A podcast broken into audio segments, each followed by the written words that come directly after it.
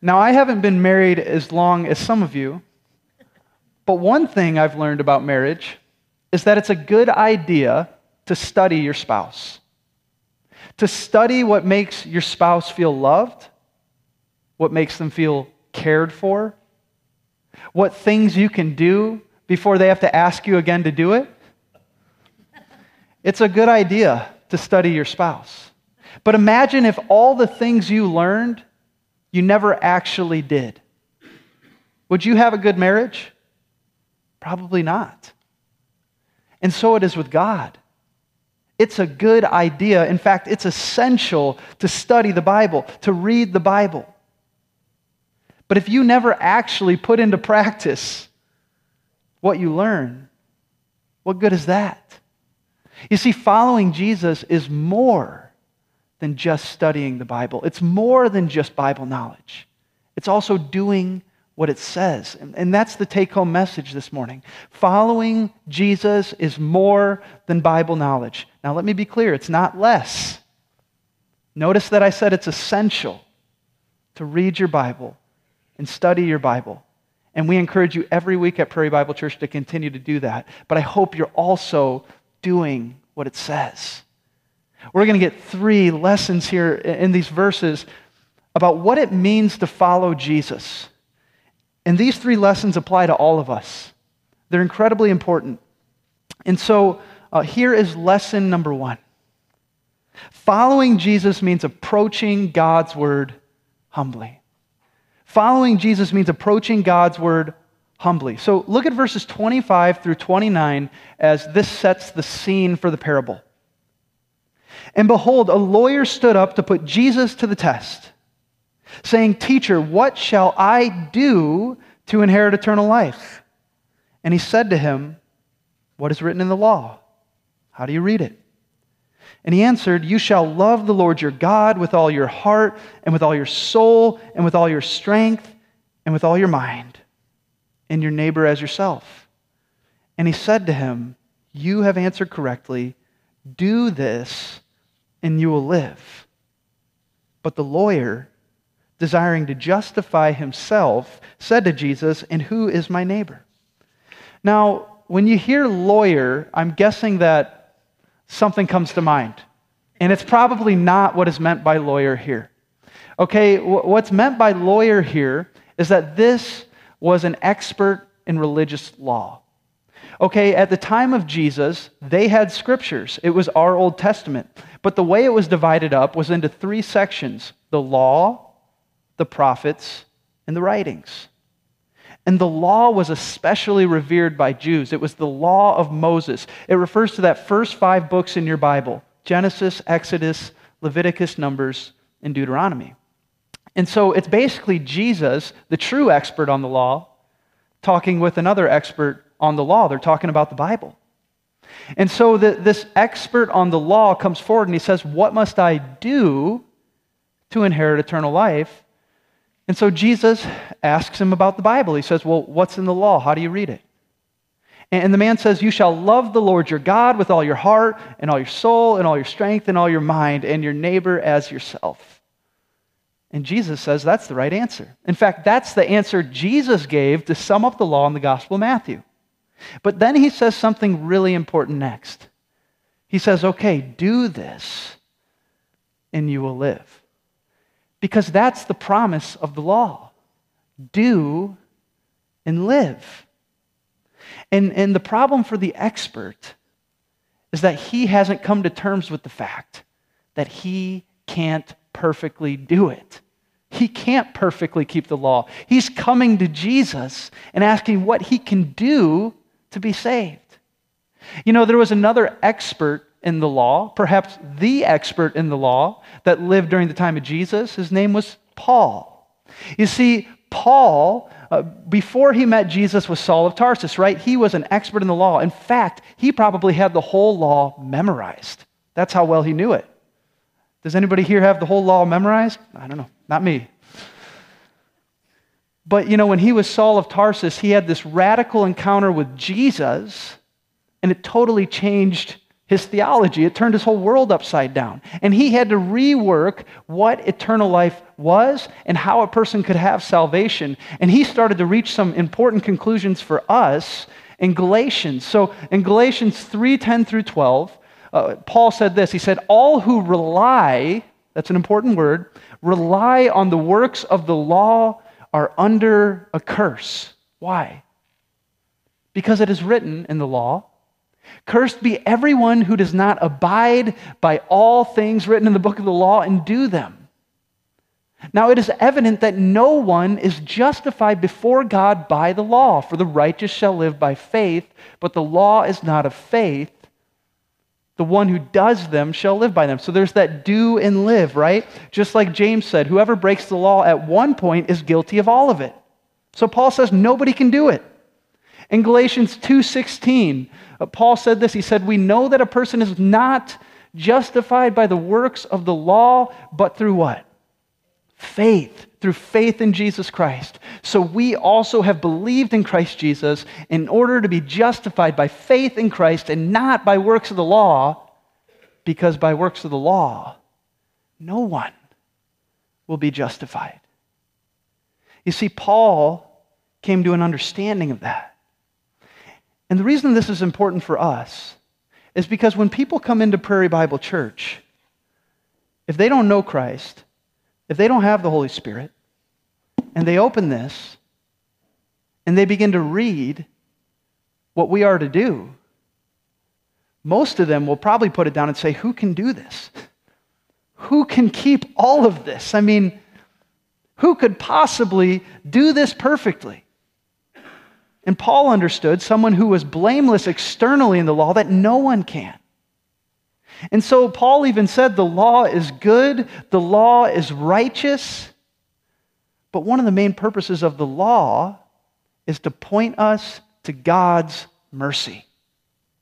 When you come to the law and you realize who can do this, your next step is to throw yourself on God's mercy, and that mercy is found in Jesus Christ.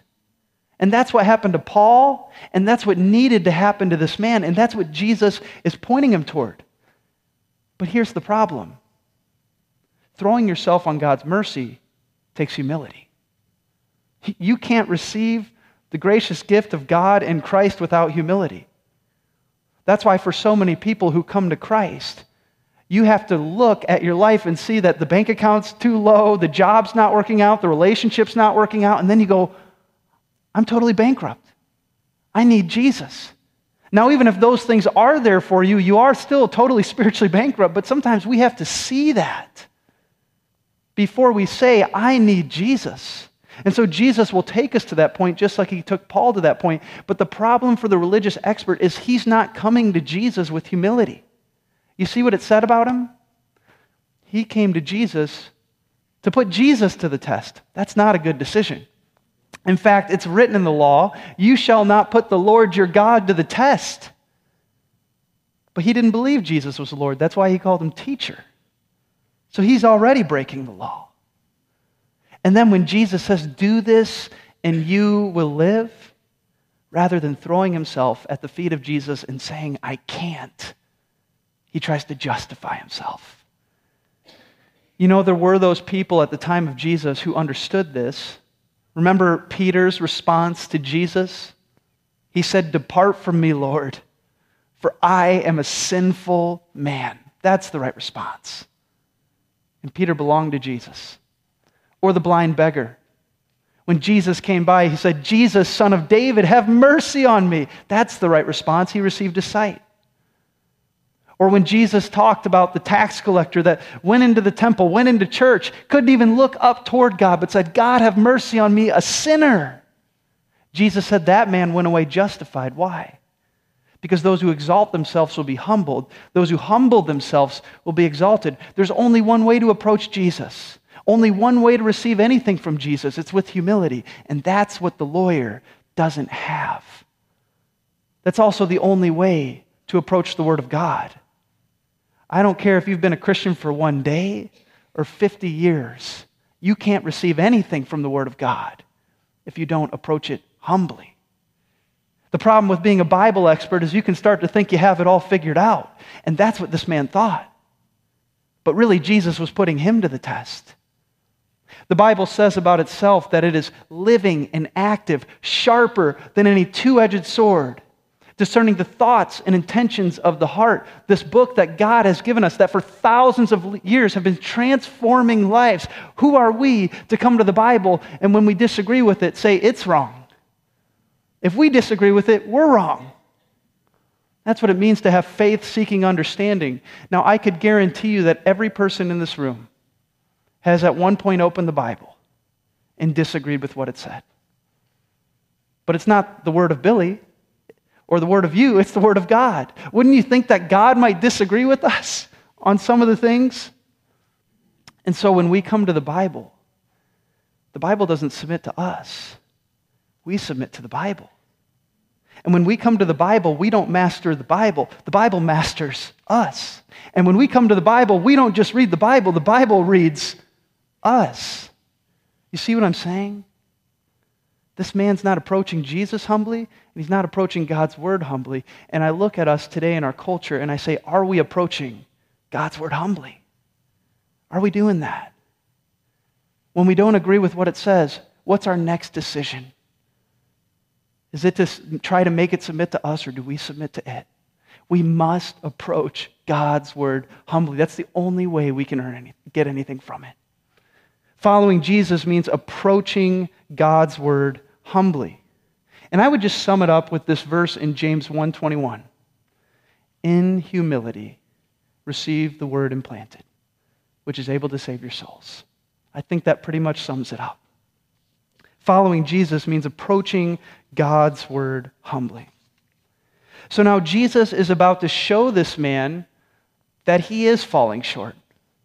Remember the question he asked Jesus? He said, And who is my neighbor? It doesn't feel like he's asking that question in order to love more people. It feels like he's asking the question to love less people. And so now Jesus is going to respond to this man seeking to justify himself with this parable, the parable of the Good Samaritan. And so look at verses 30 through 33 with me. Jesus replied, A man was going down from Jerusalem to Jericho, and he fell among robbers, who stripped him and beat him and departed, leaving him half dead.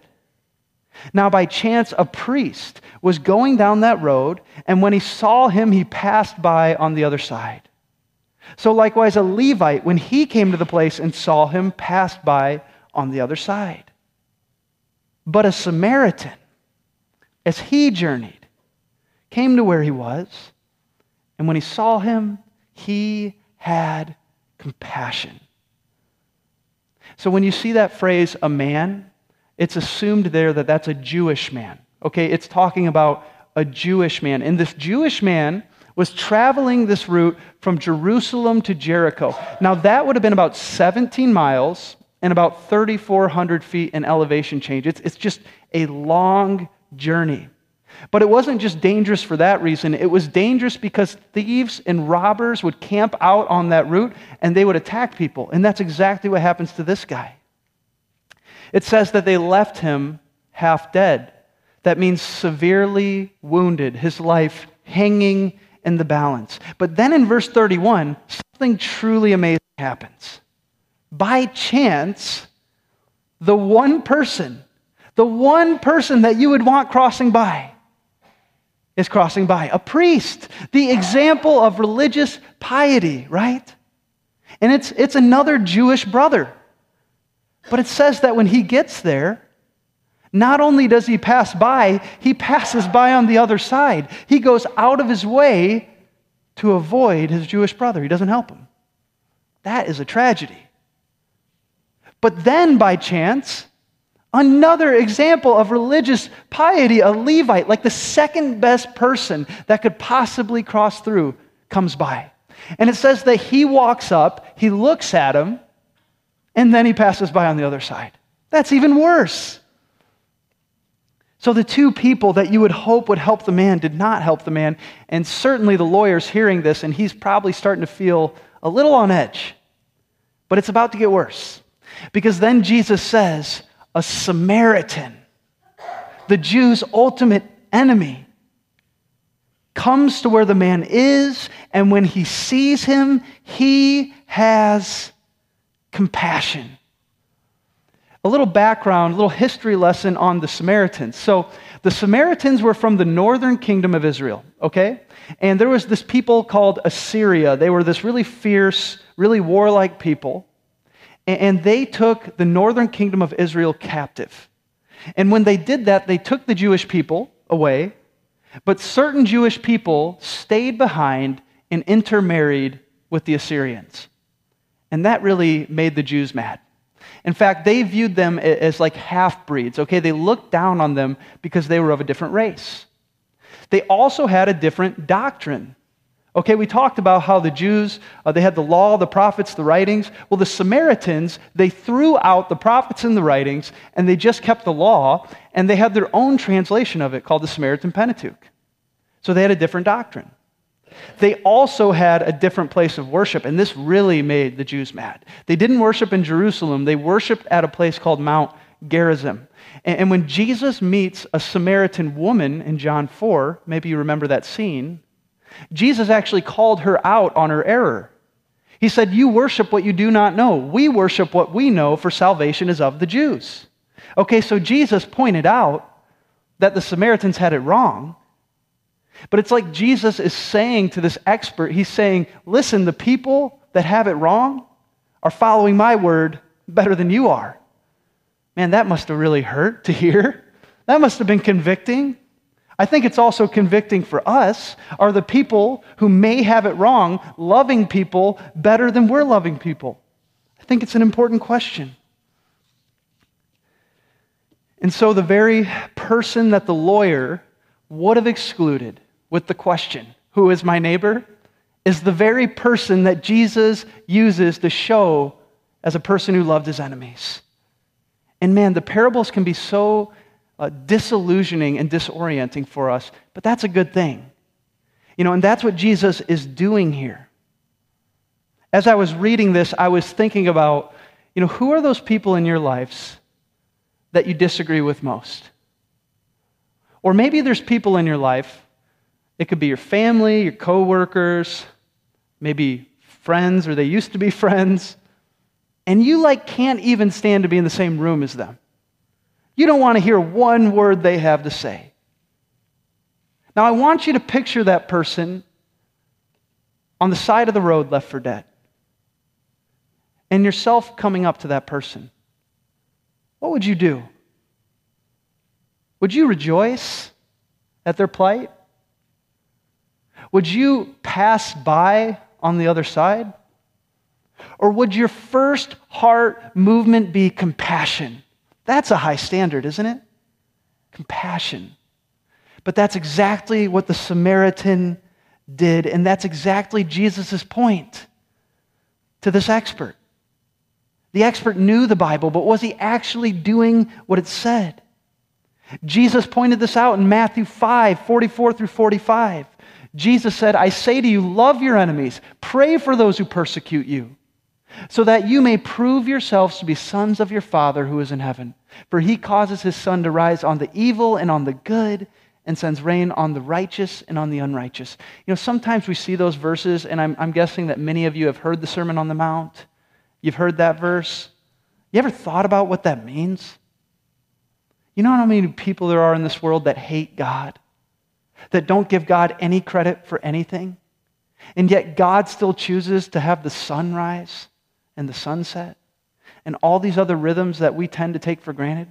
That's how God treats people who hate him. The God who could, in one moment, snuff out all existence if he wanted to. He's that patience toward his enemies. And so, if God is that kind to people who hate him, how should we be at Prairie Bible Church toward our enemies? Shouldn't we be kind? And now, biblical love says this Love does not rejoice at wrongdoing, but rejoices with the truth. So, biblical love is not affirming sin, affirming evil, it's holding up the truth. But you can hold up the truth and still have compassion for people. I want us to be a church that holds up the truth, but has compassion for people, Because that's what the, Samar- the Good Samaritan teaches us. We need to love our enemies. Following Jesus means approaching God's word humbly. Following Jesus means loving our enemies. And here's the final one following Jesus means going the extra mile. We are about to see an astonishing picture of what loving our enemies looks like.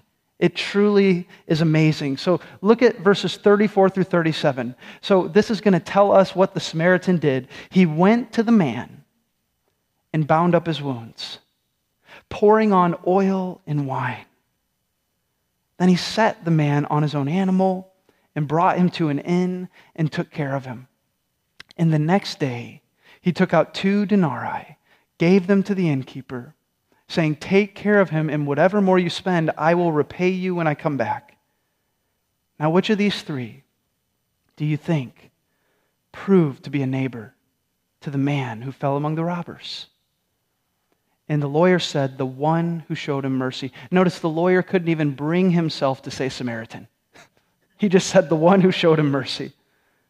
And Jesus said to him, You go and do likewise. This Samaritan does not just do what is required. In fact, it wasn't even required of him to help. He goes so far beyond what is required, and that's called mercy. Because mercy doesn't just do what is required. Mercy goes the extra mile. Wouldn't you say, say that's the type of mercy God showed us in Christ? When, God, when Jesus went from heaven to earth and took on the form of a servant and died for us while we were yet sinners, wouldn't you call that going the extra mile? And this Samaritan goes the extra mile for his enemy. And I would imagine that when Jesus says at the end of this uh, to the lawyer, You go and do likewise, that he was a little bit taken aback. My hope would be that at this point he sees just how far he falls short of the righteous standard of God. And we don't know how he responded, but my hope would be at some point in his life that he said, Jesus, I can't do it. I need help. You know, one of the benefits of the parables is that they allow all of us here to find ourselves in the story. And, so when I was looking at this, just thinking about where would I find myself in this story, or where should we find ourselves? I think for many of us, maybe you've been in the Bible for a long time, uh, you've been a Christian for a long time, and, and so there's the lesson uh, of remembering that even if you are a Bible expert, um, you don't have it all figured out. We all need humility, right? That's a lesson. Or maybe you relate to the Samaritan, and, and maybe you needed to be reminded this morning to love your enemies. I mean, we live in a really divided world. I think we all need to be reminded to love our enemies. But let me tell you where the gospel finds us in this parable the man severely wounded on the side of the road. Because that's really what we are. That's how God sees us apart from Christ. That's why he sent his son. Because apart from Christ, we're like that man, left severely wounded on the side of the road, unable to help ourselves. The question is do you see that? You see, the expert didn't see it. And so Jesus couldn't help him. But do you see it? I certainly remember that time in my life where I started to realize that I couldn't help myself. You know, in order for Jesus to heal you, you need to realize that you can't heal yourself. And I remember when I started to realize that in my life, realizing I was severely wounded, unable to do anything for myself. But that was when I turned to Jesus. And just like the Samaritan bound up that man's wounds and nursed him back to health, that's what Jesus did in my life. He bound up my broken heart, He bound up my wounds, He restored me to good health. Do you see that you need that in Jesus? Because we all need that Jesus. The gospel is this. Band, you can come up. That 2,000 years ago, this Jesus, he came from heaven to earth because we were broken and unable to help ourselves. And he came and took the form of a servant. And he lived a perfect life. But those he came to save put him on a cross. But he went willingly to the cross and died on the cross. The perfect, stainless, spotless Lamb of God, the ultimate sacrifice. And on the third day, he rose again. He appeared to his followers, ascended to heaven, and someday he's coming back. And all authority has been given to him. And he came for broken people like you and me. And if you've never made that decision, maybe you're here this morning and you're realizing just how broken you are. Maybe you find yourself in a situation you can't solve, and you finally realize it's time to turn to Jesus. All you need to do is turn from your sin and toward Jesus. That's called repentance. And when you turn to Him, you stop putting your trust in your finished work and you put it in His finished work. And you will be called sons of God. Or maybe you're here this morning and you did turn to Jesus. And Jesus nursed you back to health. But lately you've been depending on yourself, relying on yourself. And you haven't been coming to Him humbly.